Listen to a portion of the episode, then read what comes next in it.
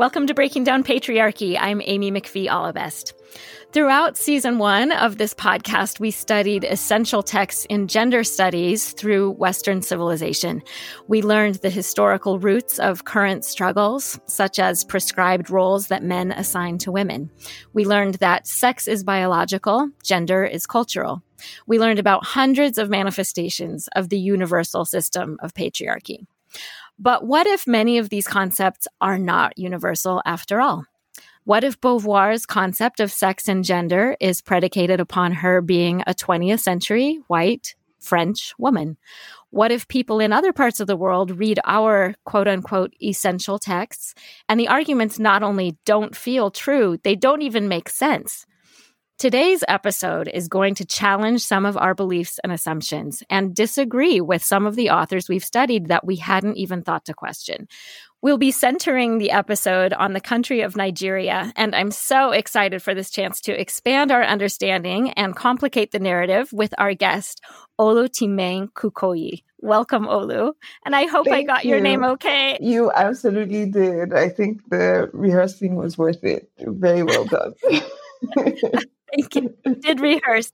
Well, if it's okay, I'd like to start with a formal bio to introduce you, and then I would love you to introduce yourself afterwards with maybe some more personal details. But to introduce you formally, Olutimehin Adegbeye is an award winning writer, speaker, and public intellectual whose work focuses on love and freedom. She's known for her insightful analysis of issues relating to feminism, gender, sexualities, and pro poor urbanization. Her TED Talk on urban inclusion, which was called Who Belongs in a City, was delivered at TED Global in 2017, and it was acclaimed as one of the most notable talks of 2017. And I'll add here, I just listened to it again on my way to do this episode. I am so moved by your TED Talk, Olu. I was, I learned a lot about Lagos specifically, but then I was also struck by how relevant it felt to me. We lived near San Francisco for many years, and our family would often will just really grapple with the unhoused poor in San Francisco. And I've been reading in the New York Times about the mayor of New York City just this week who's deciding mm-hmm. what to do about who belongs in a city in Manhattan. So, for listeners, the facilitator, Chris Anderson at TED, was absolutely floored by this talk and brought Olu back on stage to talk more because she was just so powerful. So, listeners, go watch that TED talk right now. well, to continue with this, with your formal bio, Olutimehin has addressed audiences on four continents and has worked with a wide variety of corporate and civil society organizations in her home country of Nigeria and internationally. She was awarded the third Gerald Kraak Prize for her essay Mothers and Men, which is now available in print in the Jacana Media anthology The Heart of the Matter. She has been published online by a range of platforms and until its closure was a staff writer at The Correspondent.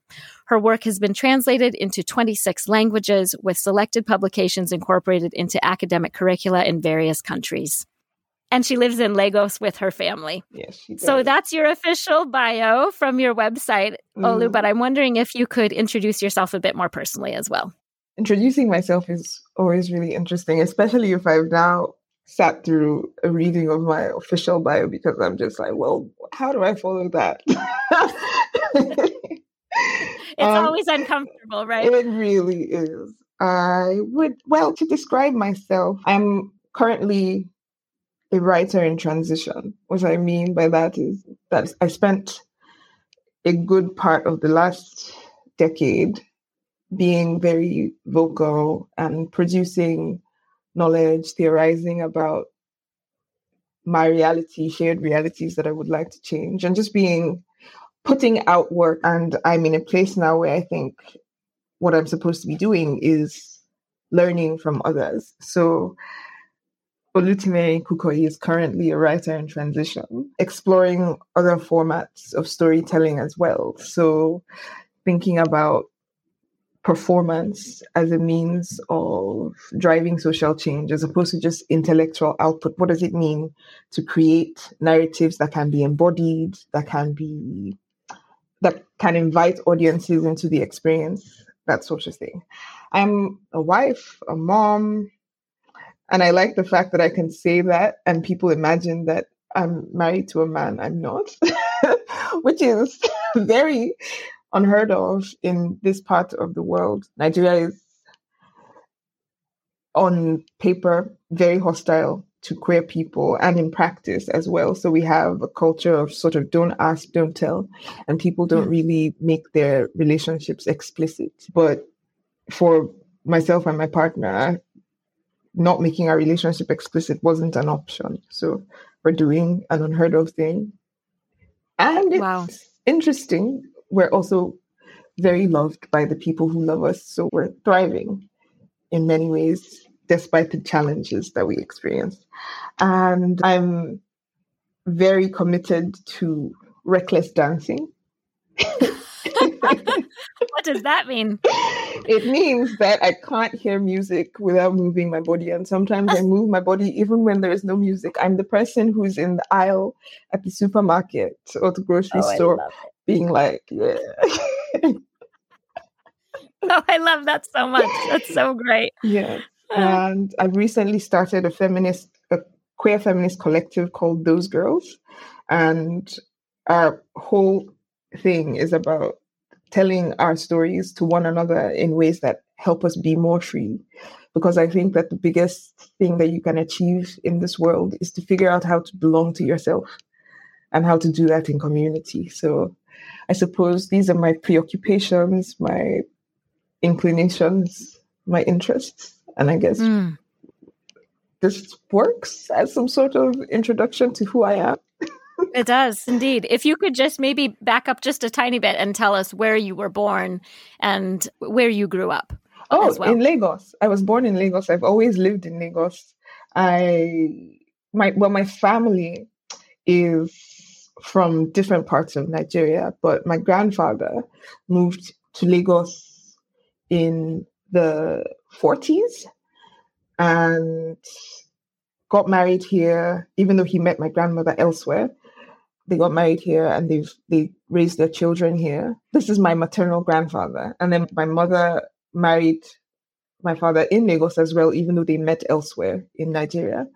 And all of us kids grew up here, but we have ties to our hometowns in Sapele, which is in Delta State to the south of Lagos, and in Ogun State, which is to the southwest of Lagos. If I were American, I would say that I'm from Lagos, but because in Nigeria we have a different concept of where you're from, I say that I'm from Delta State or from Ogun State. Oh, that's interesting because your grandfather is from there. Yes. So so you think oh. of ah. we think of where we're from as where your ancestral home is as opposed to where you've grown up. Although I think now it's changing a bit because we're so exposed to US American culture. People are like, yeah, I'm from Lagos because they were born here, but that's not traditionally how the average Nigerian would describe where they're from. Yeah, that's really interesting. That is different.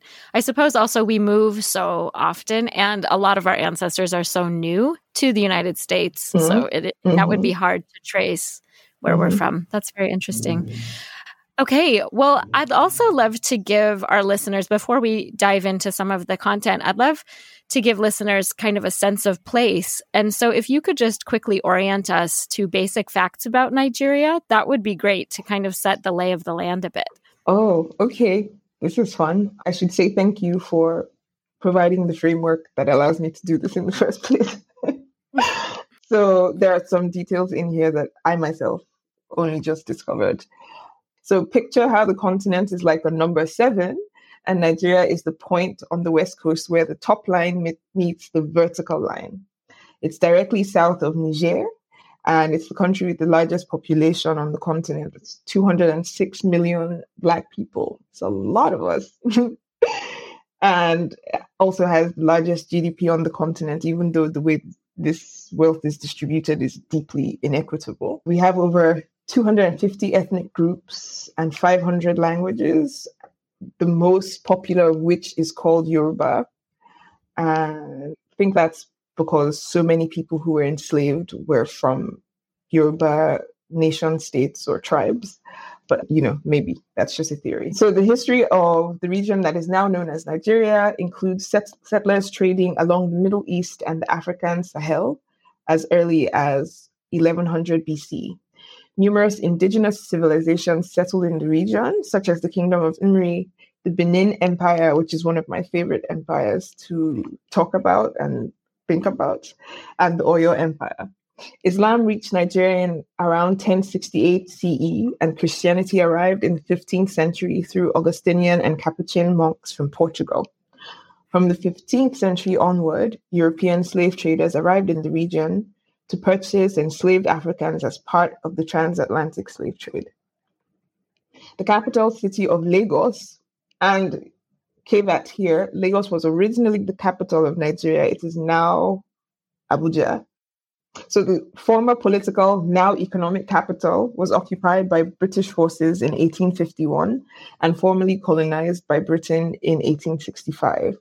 Nigeria was declared a British protectorate in 1901. But, fun fact the country and the entity known as Nigeria did not exist until 1914.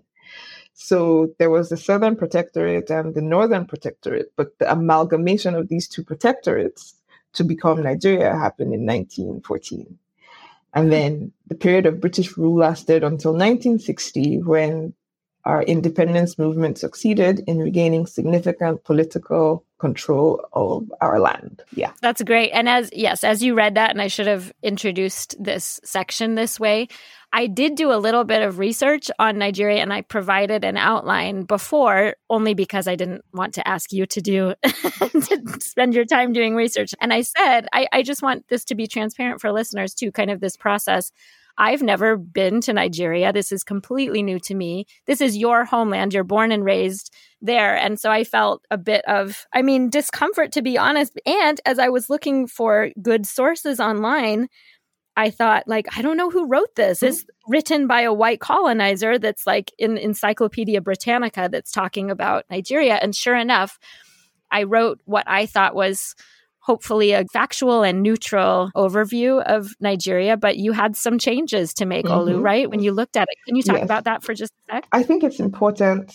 to not, well, to do what you did in first instance, which is to interrogate what are the sources of this knowledge, but also to then not use passive or euphemistic language to describe what actually happened here, right? Because Nigeria as an entity is actually a colonial construct. There's no such thing in our indigenous conception. There's no such thing as Nigeria. The nations that we belonged to, the ethno states that we belonged to, were created and maintained along lines of kinship, along lines of trade, as opposed to borders that were defined by European powers for European interests, right? So Nigeria is a creation of the British, Nigeria originally existed only as an economic enterprise to generate income for the British through our natural resources, through our labor. And it is only in the wake of our independence movement that we started to define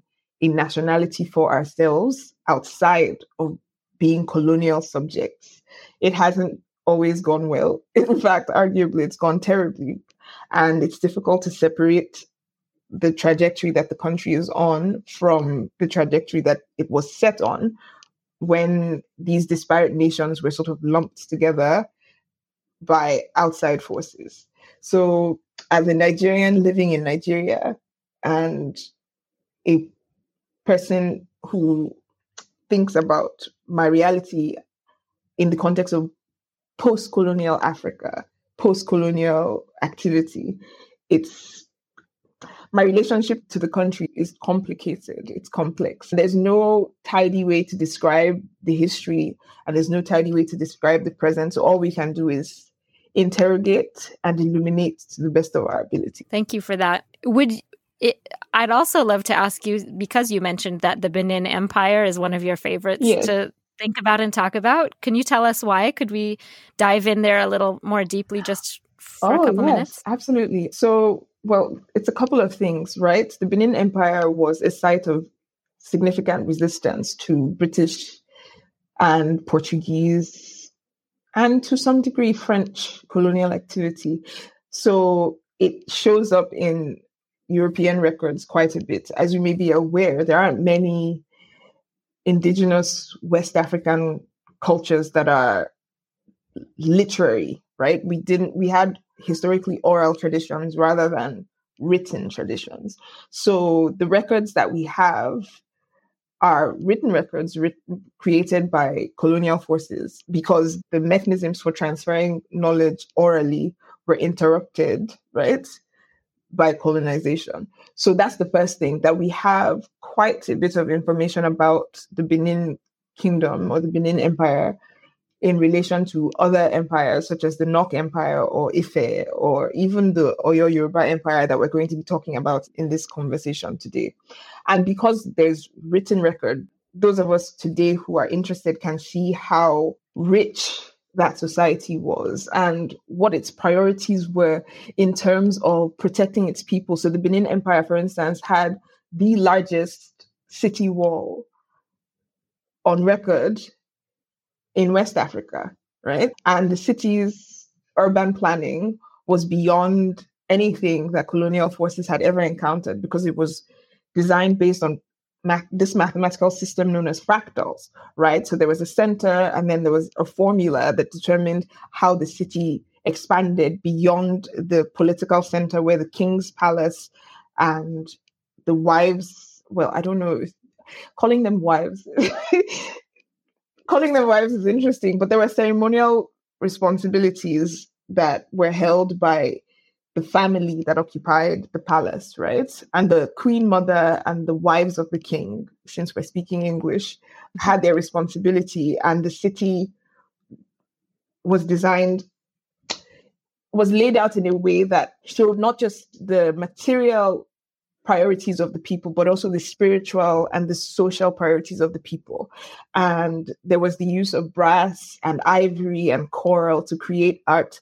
So this was a society that was not just interested in the safety of its people, the spiritual well-being of its people, but also in cultural production and the maintenance of historical records through song and through carvings and through ritual. So the Benin Empire is really there there's so much history, so much legend, and it's a great source of pride for Benin people specifically, but also for anyone who considers themselves Nigerian, because this is an empire whose greatness outlived even the worst kind of violence, because this this city was burned to the ground. It was looted and destroyed by the Portuguese. But despite the immense violence that was done to attempt to erase it from history, we still have all of these records of its greatness. So for me, mm-hmm. there's some power and pride there that I, even though I'm not Benin myself, I still hold it very dear. So, what year roughly would that have been that the Portuguese came and burned the city? So, the Portuguese arrived or started trading with Benin in the 16th century, so around the 1500s that you mentioned in your piece. But the kingdom was destroyed in 1897. Wow, that is a lot more recent than I yeah, expected. The king was deposed. A lot of the art was stolen. So if you go to the British Museum, for instance, oh. it's still under contention till this day. You know, the yeah. question of repatriation of the bronzes that were stolen. 80. Oh, I hate that. My, I have a daughter, especially that um, studies history. Well, all of my children study history, and we have like the that's a big thing that comes up a lot is that we feel strongly that colonizing countries need to return art to the countries that they stole it from. Mm-hmm. And there was a, I think there's a Netflix special on it right now where there was this white British historian that was like, I'm so grateful for all of the African art that I grew up seeing, completely oblivious to the fact that he was saying, like, how nice for you you're not but that like so that literally means that people who for whom that is their cultural heritage didn't get to grow up looking Absolutely. at their own art because Absolutely. you were looking at it mm-hmm. oh it's mm-hmm. infuriating and also it oh. just really this is a whole other conversation but it, it, it reveals a very different a very fundamental difference between the british slash european approach to art and cultural production and African perspectives on these things because the British are like, we'll take this and then we'll put it in a glass box to look at. But these creations had purpose within the societies that they were taken from. They had ritual purpose, they had storytelling purpose,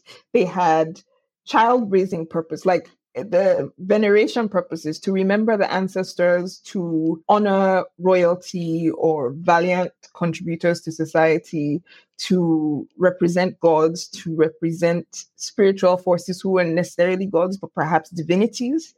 And so they had function in everyday life. They were part of life as opposed to something that you visited to look at and then mm. you hmm. know so it wasn't about preservation of relics it's about the fact that something that was a part of everyday life has been removed and so there's a spiritual loss there on top of oh, everything else i'm so sorry thank you for highlighting that all right let's move into a book that you recommended when we started planning this episode i mean it's it's impossible, right? Tell us about patriarchy in Nigeria. That I mean, it's just too huge mm-hmm. of too huge and too complex.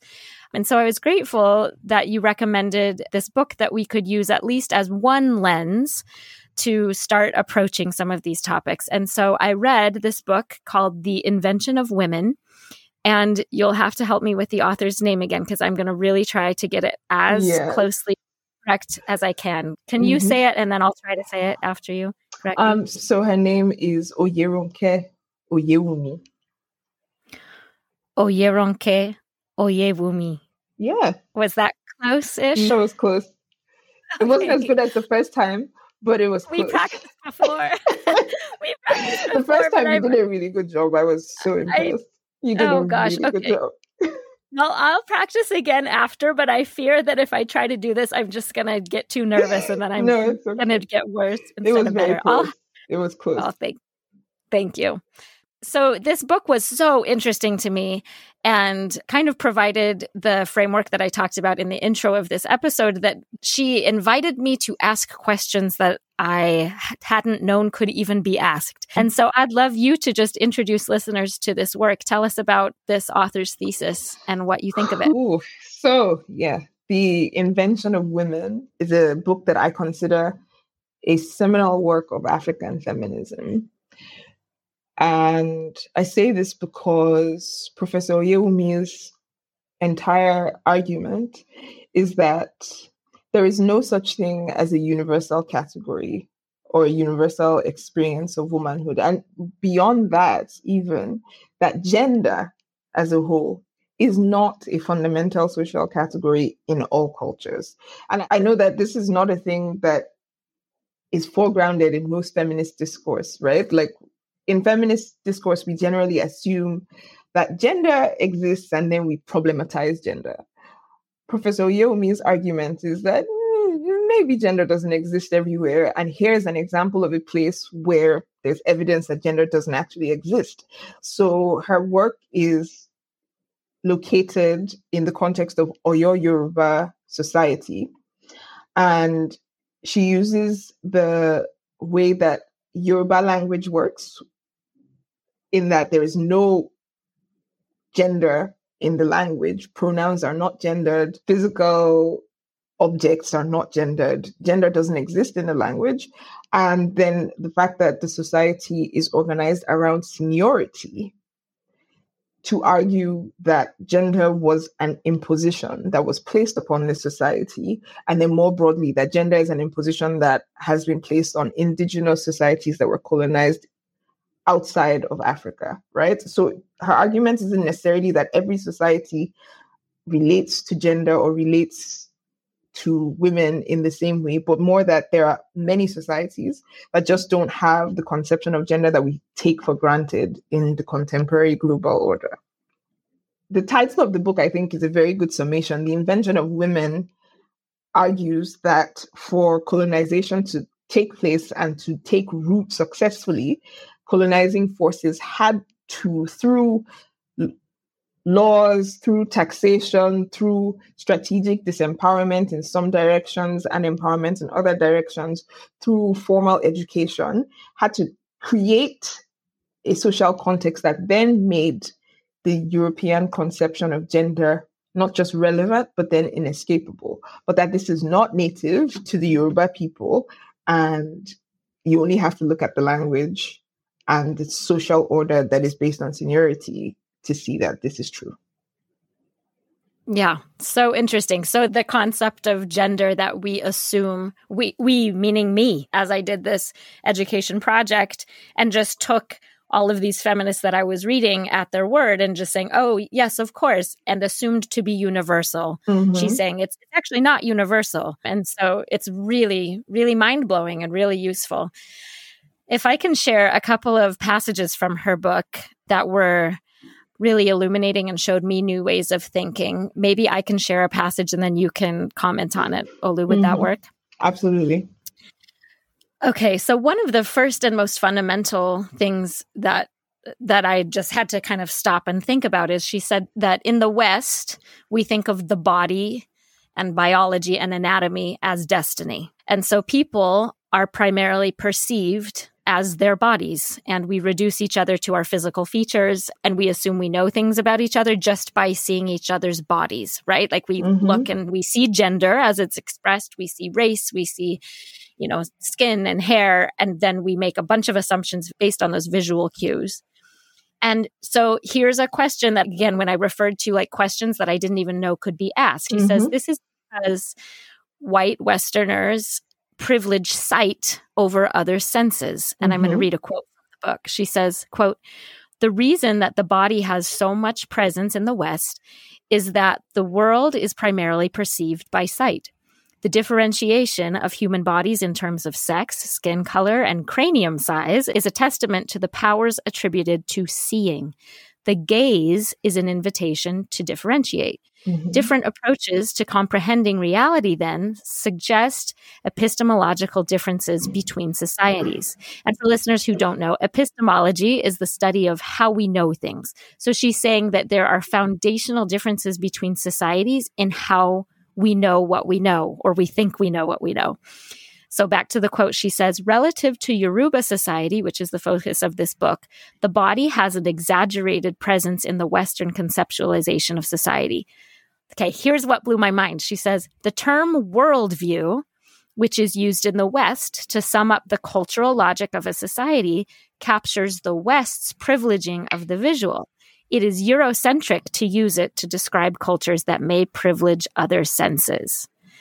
And so she uses the, it, she doesn't use the term worldview. She uses the term world sense because mm-hmm. that is authentic to what the Yoruba experience would be.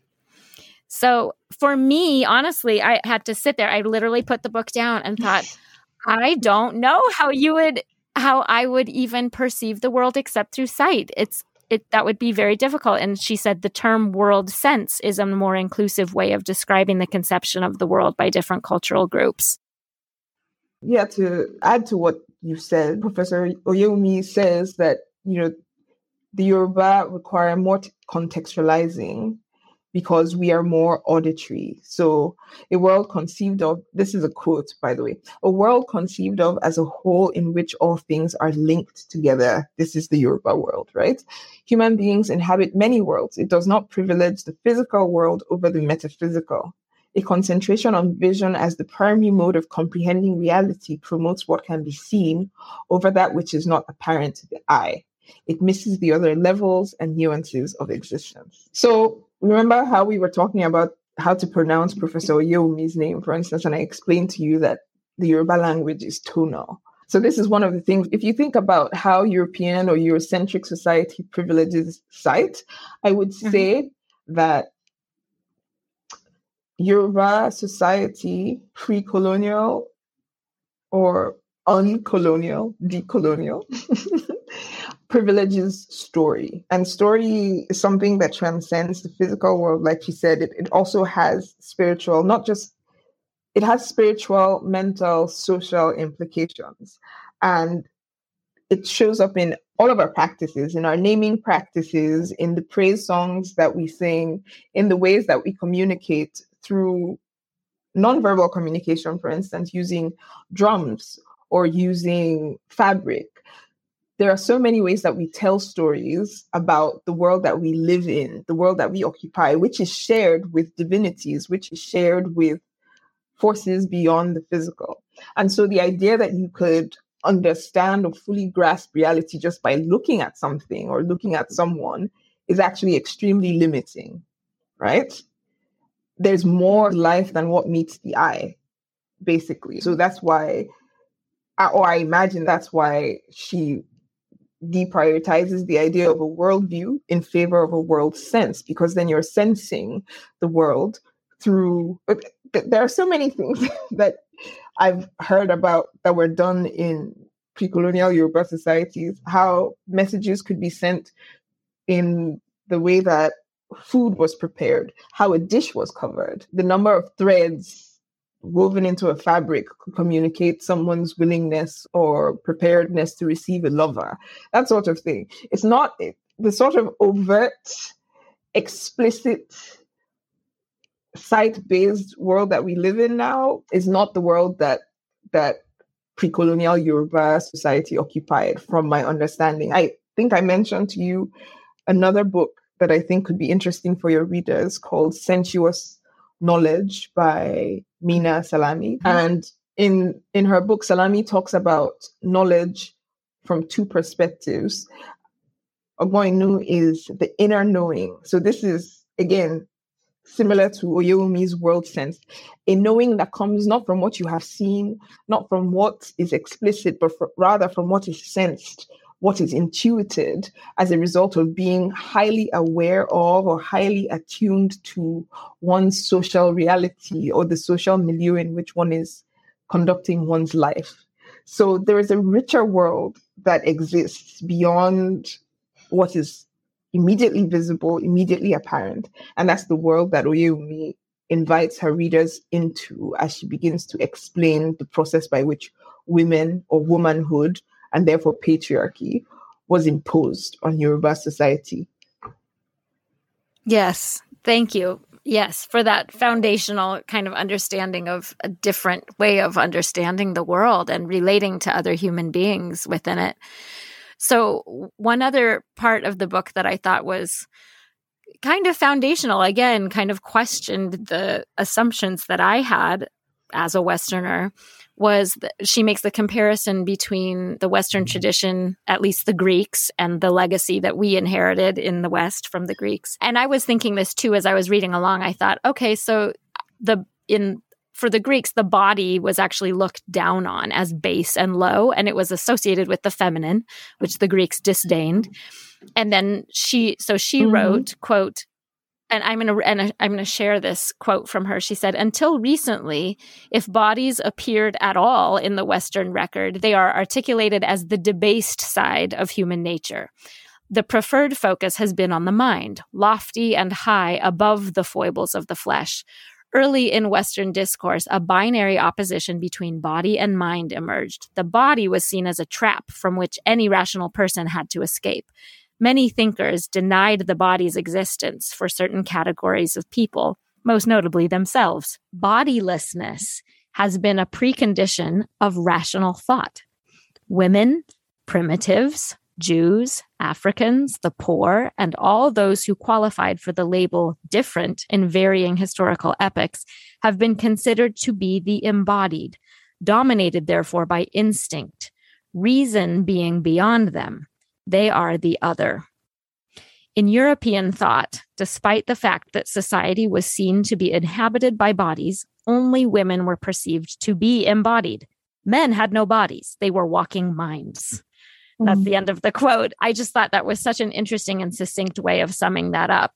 And just that that mind body duality that we have in the west mm-hmm. mind which is the mm-hmm. masculine mm-hmm. rules the body which is the feminine and the point is the way of experiencing the world that way of knowing is not universal right that's what she's saying is the greeks thought of the mind being above the body and the masculine being among or above the feminine but among the Yoruba, that was not the case, right? Is that, am I interpreting no. that correctly? Well,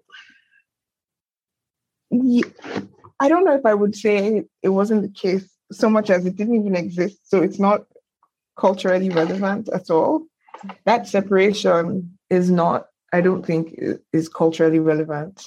So in Minna Salami's book, which I again will highly recommend to anybody who is interested in exploring African feminisms. She describes these two forms of knowledge, Ogbon Inu and Ogbon Ori, Ogbon Inu being intuitive knowledge or embodied knowledge, and Ogbon Ori being intellectual knowledge. And I think the way that she presents makes it very clear that there is no duality. These two forms of knowledge exist in all people, or rather, all people have the capacity for these two forms of knowledge. And in fact, to be fully actualized as a person, you need to develop both. So mm-hmm. there is no duality in the sense of opposition, but there is duality if one thinks about integration, right? Mm-hmm. So embodiment is intrinsic to the ability to have a robust world sense, even as intellectual pursuit is intrinsic. These two things must marry for a person to be fully actualized. There is no such thing as a rational human being who is not subjective right mm-hmm. this the idea that the height of reason is to be a floating head is fallacious it and i think when we observe the crises of loneliness of disconnection of increasing violence that we're surrounded by or that are overtaking so many of our societies i think these crises come from the idea that you can divorce yourself from embodiment or that you should, in fact, divorce yourself, that is desirable or necessary or a sign of evolution, of higher being, of superiority to divorce yourself from embodiment. So the duality, I think, is a misconception that I'm quite lucky, I think, to come from a culture that wasn't laboring under this misconception and mm-hmm. instead a culture that pursued integration. Yeah. Yeah. This is like a new thought for me. And I think for a lot of people as we're trying to move past that duality and that kind of the divorcing of the different parts of ourselves and of course mm-hmm. placing the rational the unembodied head was the masculine and that ruled over the body i mean that whole thing has just messed everything up but it's a new thought what mm-hmm. you just described to be integrated it's present in all human beings regardless of gender we have you know the need and the capacity like you said for rational thought and for intuition and to be embodied mm-hmm. i feel like the west just took this crazy misguided path so long ago and now we're trying to get back to it seems like what other cultures knew all along and never took that wrong path mm-hmm. thinking i guess and i do wonder sometimes about the origins of that i wonder how it came to be that european societies not all of them but southern european societies in particular i think ended up on such a. such a dehumanizing path. And I know that we talk all the time about the oppression that is visited upon or has been visited upon the rest of the world by Europe and Eurocentric ideas and structures, etc. But I think it's important to understand that the original victim of this system is the Western person, is mm. the Western culture, is the Western society. The first set of people to be divorced from their own humanity by these patriarchal structures, these oppressive structures, these hierarchical structures that insist on interiorizing others were Europeans. And unless there is a reckoning, an internal reckoning with how a lust for power, a lust for obscene wealth mm-hmm. and control over others at the expense of everything has really destroyed the fabric of white Western society in particular, considering the rise of like fascist ideology and the degree to which violence is being democratized in places like the US, for example. I think that white Western Anglo Saxon descendants really need to ask themselves some important questions about the direction that they're headed in as a collective. I know we don't talk about the white community much, but I think that the white community really needs to slow down and interrogate the direction it's going in because this myth of superiority, this myth of rationality, the myth of objectivity that has been fed to all of us really for centuries mm-hmm. is making it so difficult for white people in particular to fully actualize themselves.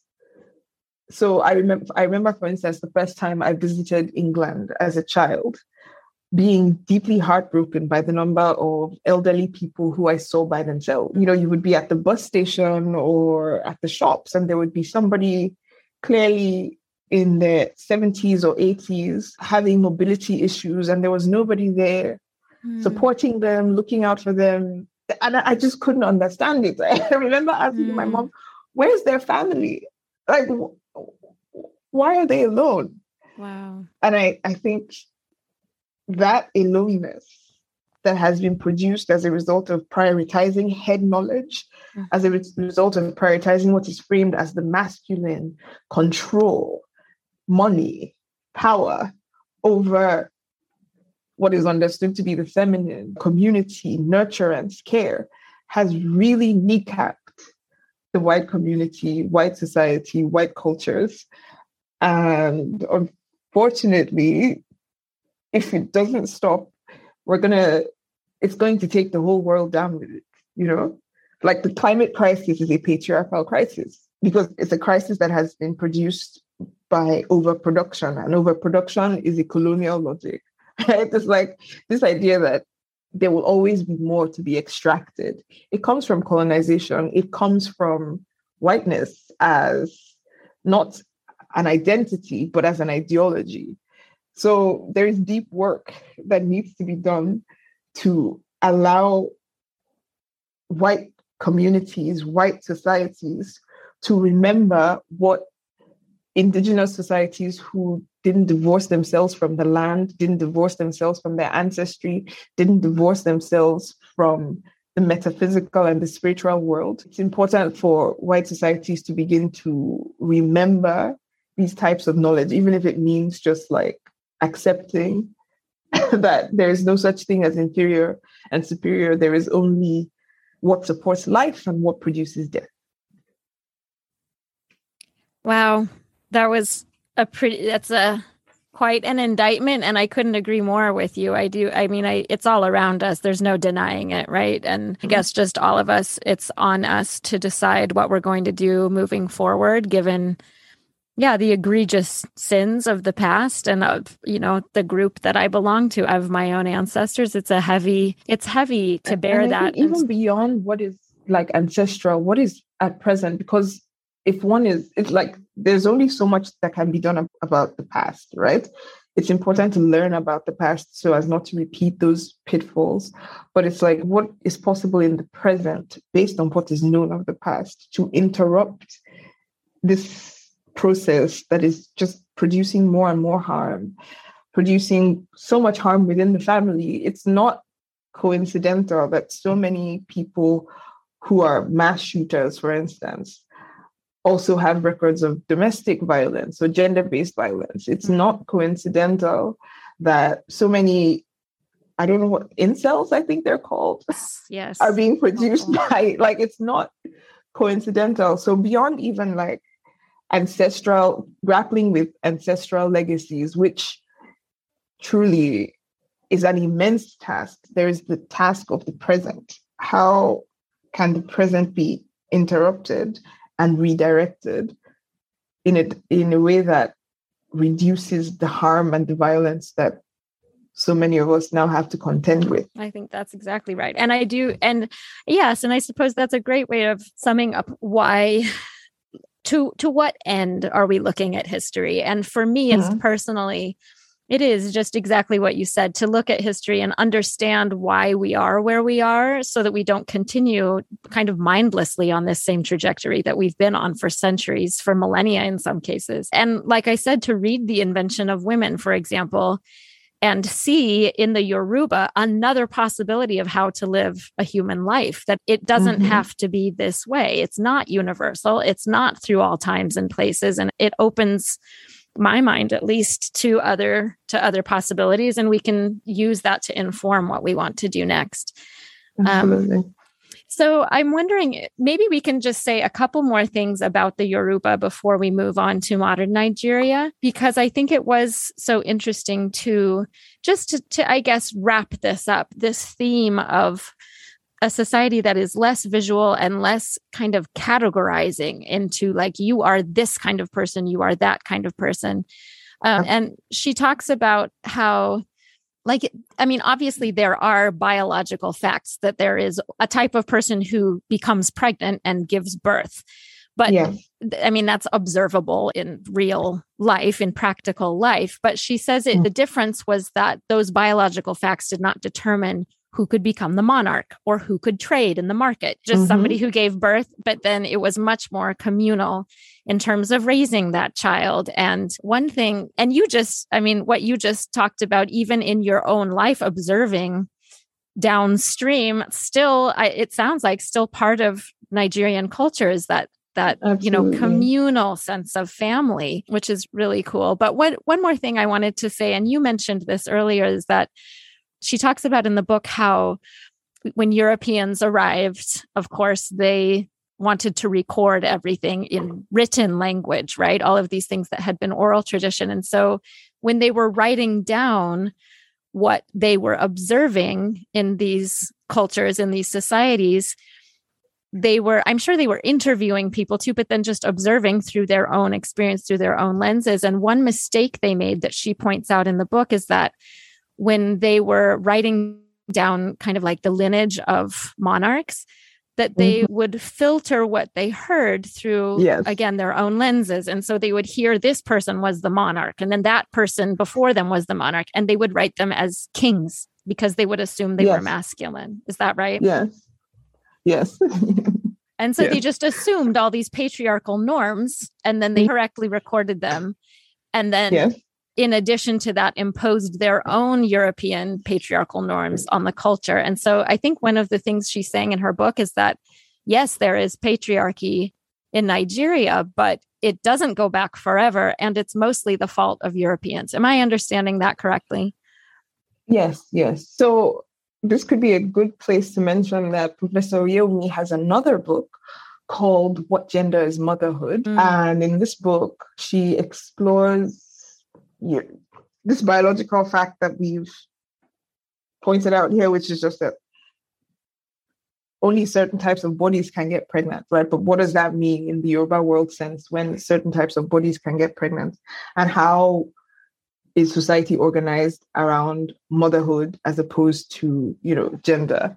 And I think it's a really interesting book. So that's another recommendation for listeners if they're interested. So it wasn't just that patriarchal, that is gendered interpretations were imposed on narratives around monarchy, for instance. It was also assumptions around the extent of control that these monarchs had over the societies that they were part of, right? So mm-hmm. we must think of patriarchy not just as a system of gender organizing, but more importantly, as a, a system of power organizing. And it is a system that organizes power according to gender. It's not just a gendered system.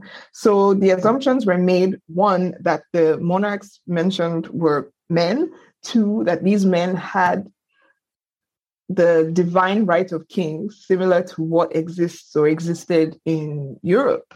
And both of these assumptions were incorrect, right? And it took a lot of time and the unearthing of more accurate interpretations of oral traditions by indigenous scholars. So some of these re- rebuttals were written 80, 90 years after the original mistranslation had been done. So when you think about almost a century passing where a society has been represented as having only male monarchs, there's a lot of work that needs to be done to undo that idea. So there are a lot of Yoruba people who don't know that there were rulers in our society who were cisgender women. There were also ritual obligations around monarchy in relation to motherhood, right? So this is where it gets interesting in the sense that any body, any physical body could occupy the throne or could occupy the place of a monarch. But pregnancy was not traditionally allowed within monarchy. So, do you see how biological facts are not actually irrelevant? So, because this is an argument that people sometimes make, it's like, well, you know, gender may be social, but biology is biology. And a woman being king doesn't mean XYZ. But it's like, yeah, even if women didn't exist in the contemporary sense, pregnancy has always existed. And there was a separation often in many Yoruba societies between the monarchy and motherhood. Because both a monarch and a mother have extremely significant spiritual responsibilities in their society. And those two responsibilities generally do not and cannot mix. Right? So these are nuances that are just lost in translation when you know an ethnographer is like just tell me the lineage and I'll write it down. These are things that the teller, for instance, can take for granted because that's their world sense. So there's no need to make it explicit. Right. But the right, hearer right. Yep. is hearing not just what is being said, but what they understand to be what is possible about what is being. So there's so much nuance and context that's lost. I think I've forgotten the original question. I'm going off on a tangent now. no, but, not at um, all. No, that's right. Now we have a much more simplistic understanding of the role of the man or the role of the woman in society because our society has taken up by way of formal education, by way of religious indoctrination, by way of social and economic rewards, we've taken up so many of these Eurocentric ideas to the point now where there are people who believe that Yoruba society has always been identically patriarchal to mm-hmm. European societies. And I'm just like, how can you possibly mm. believe that we don't even have a way to distinguish between a man and a woman in our language? How like wow. all our pronouns are non-gendered. The only way that you can distinguish between people using pronouns is along the lines of seniority. And this is this one of the central points of the book, right? It's like Yoruba society is not organized according to gender, it's actually organized according to seniority. And seniority is not just a function of like birth order within a lineage, for instance. It's a bit more complex in the sense that seniority is about how time intersects with social activity. So Oyewumi explains how within a, a, particular lineage, if someone is my sibling or my uncle or my mother, they have seniority with, within the bloodline that seems to be just based on age, right? Mm-hmm. However, if someone were to marry into the family an anatomical female, as or as Oyewumi describes in her book, an anafemale, to if an anafemale were to marry into the family, regardless of her age, regardless of her chronological age in relation to me, she would actually be junior because the time at which she has entered the lineage is the time after which I entered the lineage. So there's this question of senior and junior, which is very different from the question of superior and inferior. Right? Mm-hmm. Yeah, yeah, for sure.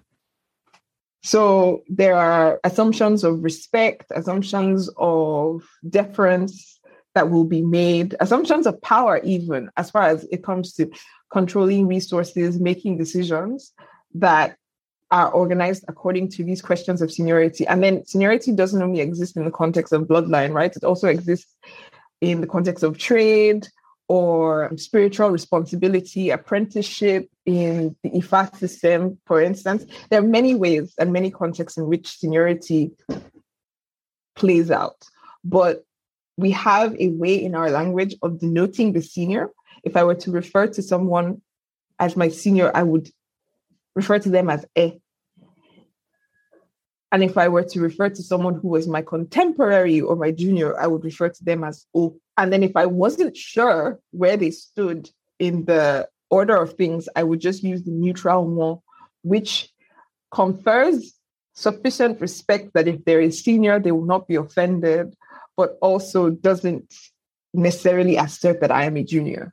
Oh, interesting. And then do they reply in a way that says, "Oh, yeah, I'm your senior," and you're like, "Okay," so you kind of establish it in the conversation. Yeah, it usually tends to come out in conversation or uh-huh. in interaction, right? So that's also another thing that comes out of communal interactions, right? You can get your cues for how to conduct yourself from others. It's not just so interpersonal interaction is also communal interaction and so things don't necessarily have to be mm. made explicit remember what i said mm. that there are so many ways to communicate yes that exist so in yes. the fabric that a person is wearing and where they're seated in a gathering in the way that they're greeted by people who come into the so you see there, there are many ways that you can be clued in to where somebody stands in relation to you and there are also ways in which your relationship might shift. So there might be contexts, perhaps in the lineage, I'm a junior, whereas as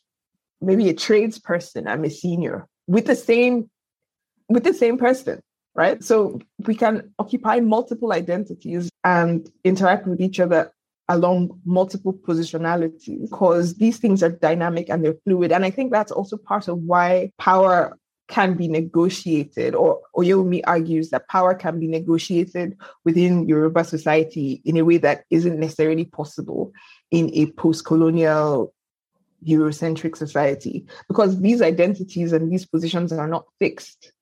Right. So mm-hmm. there's something I really mm-hmm. enjoy about Yoruba culture, which is that even though it's organized along principles of seniority and therefore respect, there are many mechanisms for the junior to call out misbehavior, misconduct, abuses of power from the senior. So mm. even though there is a differential in seniority, there isn't, or in rank, there isn't necessarily a differential in power, right? And if you understand that it is fixed differentials in power that produce abuse, then you can see how a flexible dynamic system makes it a bit harder to be oppressive right? Yes, yes. Yeah. Yes. So what you're saying is you don't just continue for hundreds of years with oppression that nobody is allowed to talk about until finally explodes in the Me Too no, movement or because, something like Yeah, exactly. because there are ways, right? There are ways yeah, that if, if, course if for instance, a junior woman encountered a senior man who was abusive, she could use the power of women who are senior to that man just as a theoretical example, to shame him, to curb him, to prevent him from continuing to be oppressive. So it's not mm-hmm. to say that Yoruba society is this utopia where harm isn't done or abuse doesn't take place, but that because power is flexible and dynamic within the society, and even the junior is empowered through mocking songs, for instance, there isn't a word in Yoruba mm. called that is Agbaya, which is an elder who disgraces their elder position, mm. right? So there are frameworks within the society that allow you to assert that somebody has authority or seniority and is not wielding it well, hmm. right? Yeah. Wow, fascinating. I do want to ask, kind of at the end of our conversation, too, the question about modern Nigeria. And of course, this is will just sound like a rhetorical question, but to say, so does patriarchy exist in your experience in Nigeria? And if so, oh my god, absolutely. right. I mean, I mean, it can sound like, oh, it's completely free of these patriarchal constructs. I know that's not quite the case. So, how mm would you answer that question? Oh my goodness. Nigeria, if we were to go back to some of the points that we discussed earlier in the conversation, Nigeria is a colonial construct, right? And it's not possible for something that emerged from colonization to be devoid of colonial ideologies. For Nigeria to succeed, it had to perpetuate the structures, the systems that were put in place when it was created. So, yes, Nigeria is absolutely a patriarchal society. The obvious examples being, you know, in interpersonal relationships within the family, within institutions. Patriarchy is everywhere. So we have taken on through our formal education system, through religion, and through media conditioning the idea that the man is the natural superior and the woman is the natural inferior. And because we have, because cisgender women, children, and queer people are made vulnerable within these systems, there are now social mechanisms that exist to maintain this patriarchy. So domestic violence is frowned upon and condemned publicly, but it's extremely rampant. Violence against children, which is another form of domestic violence, so normalized, people vehemently defend their right to beat children, to abuse children by, you know, overworking them or using them as little adults within the home, right? burdening them with responsibility beyond their capacity to bear. This is very mm-hmm. normal. And then there's the violence that comes from class and poverty, which is also very widespread. Nigeria is a very classist society. As you might imagine, if the British were the colonizers here, then mm, we would mm, just take on classism very naturally. And we do believe that wealth is a virtue and poverty is deserving of punishment and suffering. It's and it shows up in the way that we interact with poor people, the way that we impoverish people and then blame them for their poverty. There's also state violence, right? Which is I think one of the more under discussed forms of patriarchal violence in this country. But like the violence that happens in the context of the home or the family is mirrored by the violence that happens in the context of the state. So, police brutality is an issue here, not in the same ways that it exists in the US. The odds that police officers will just randomly shoot large numbers of people over the course of time aren't very high, but extrajudicial arrests, beatings, extortion, these things all happen. So patriarchy is very present and it, there's almost no way to escape it. Regardless of how you're conducting your life, as long as you are seen, seen to be a person who is inferior within patriarchy, you will have to experience or navigate or negotiate with these forces. And then there's just no escaping it in these modern times. There just isn't. Can you talk a little bit about initiatives or movements that do exist that are trying to deconstruct those systems? There are many formal and informal movements that exist. I would say, being a young feminist myself, or youngish at this point, mm-hmm. I've been part of some of the more recent movements, but there have been organized movements around gender and around labor in Nigeria since the 70s and the 80s.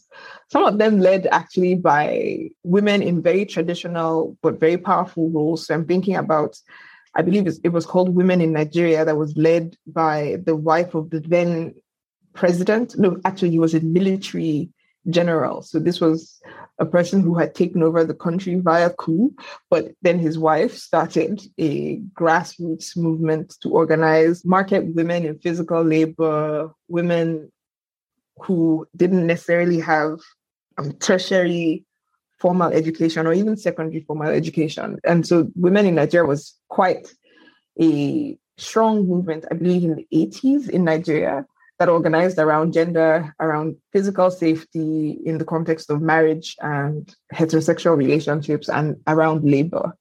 Wow. Right? And then subsequently, there have been other movements that were offshoots of that. I know Nigeria had a very strong presence at the Beijing conference in 1995 because I've been connected with some of the feminists who were working on issues then of women's rights activists because also feminism is contested here. There, there are many women who are like, yeah, I believe in the rights of women, but I'm not a feminist because they think feminism is too radical and yeah. it's like man hating. Right. But the, so besides the women's rights movement or the feminist movement, more recently there's also the LGBTQ rights movement. Young queer people are just they're not having it anymore long and short. It's just like we're not, we don't have to put up with this. And there's a lot of energy and organizing going on around building capacity, strengthening people's self identity and their ability to heal from the traumas of growing up in a patriarchal and queerphobic and transphobic society like Nigeria, agitating for rights. I know that there have been efforts to overturn the laws that criminalize queer existence and expression in Nigeria. So even though patriarchy is very deeply embedded in our society, it's not unchallenged, right? I know that mm-hmm. some high profile pastors have been called out for their abuses of power, raping con- congregants. And like the progress is, is the progress is slow, but it's happening, right? It's yeah. there. That's great to hear. Yeah. I was I was actually going to ask you earlier when you were introducing yourself and talking about your current family. Is your marriage legal? Is same-sex no. marriage Oh. No. Same-sex marriage is explicitly outlawed. Same-sex relationships, same-sex affection, living together, all of these things are explicitly outlawed affection like but you can't hold hands in public you can't hold hands but strangely enough same-sex identity I guess maybe that's not strange because how do you legislate against identity? Although the US seems to be doing a really good job with that as far yeah, as transgender people.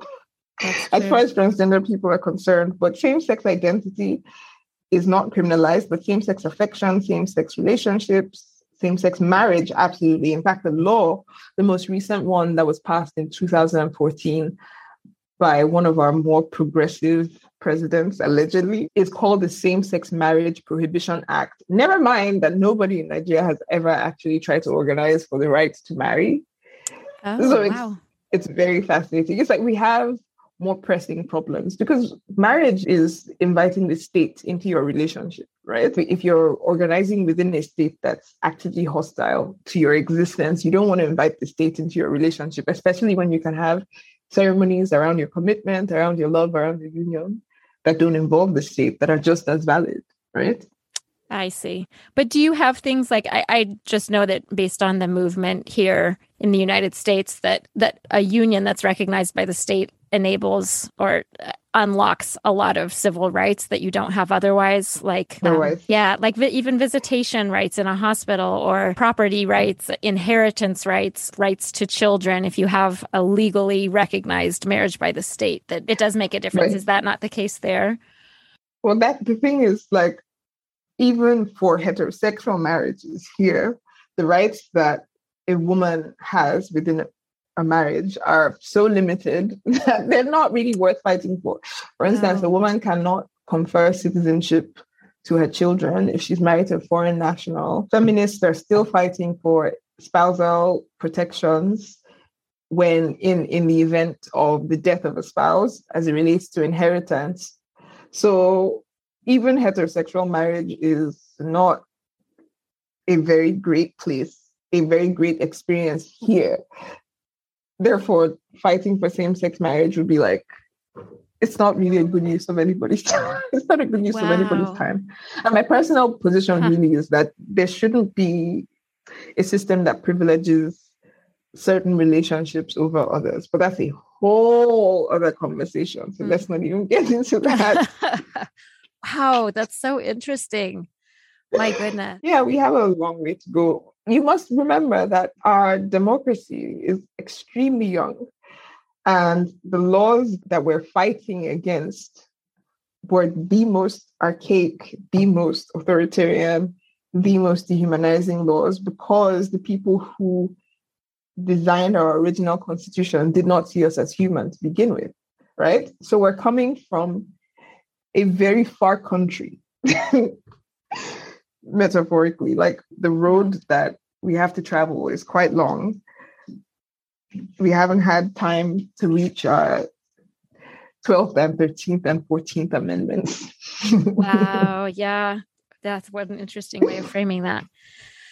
Well, Olu, this has just been so illuminating. I'm so grateful for this conversation. I certainly I expected yeah. to have a complicated conversation and have all kinds of new things introduced. And I'm so grateful for the books that you recommended. So grateful for you sharing all of your experience and wisdom. Are there any last thoughts that you'd like to share with listeners? I think just the world is big, but if you have a bigger heart, you'll be fine, I think.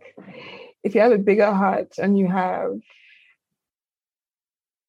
a lot of curiosity, you'll be fine. The problems are big. The world is big and the problems are big, but curiosity and generosity of spirit will allow us to imagine new realities and then heed the courage that is necessary to make those realities possible. So just be more open. I'm saying this to your listeners, right? Mm-hmm. Be more open because there's so much, there's so much out there. Yeah. Beautiful. Well, thank you once again for being with us today. I'm so grateful for this conversation. Thank you so much for having me, Amy. I really enjoyed talking with you.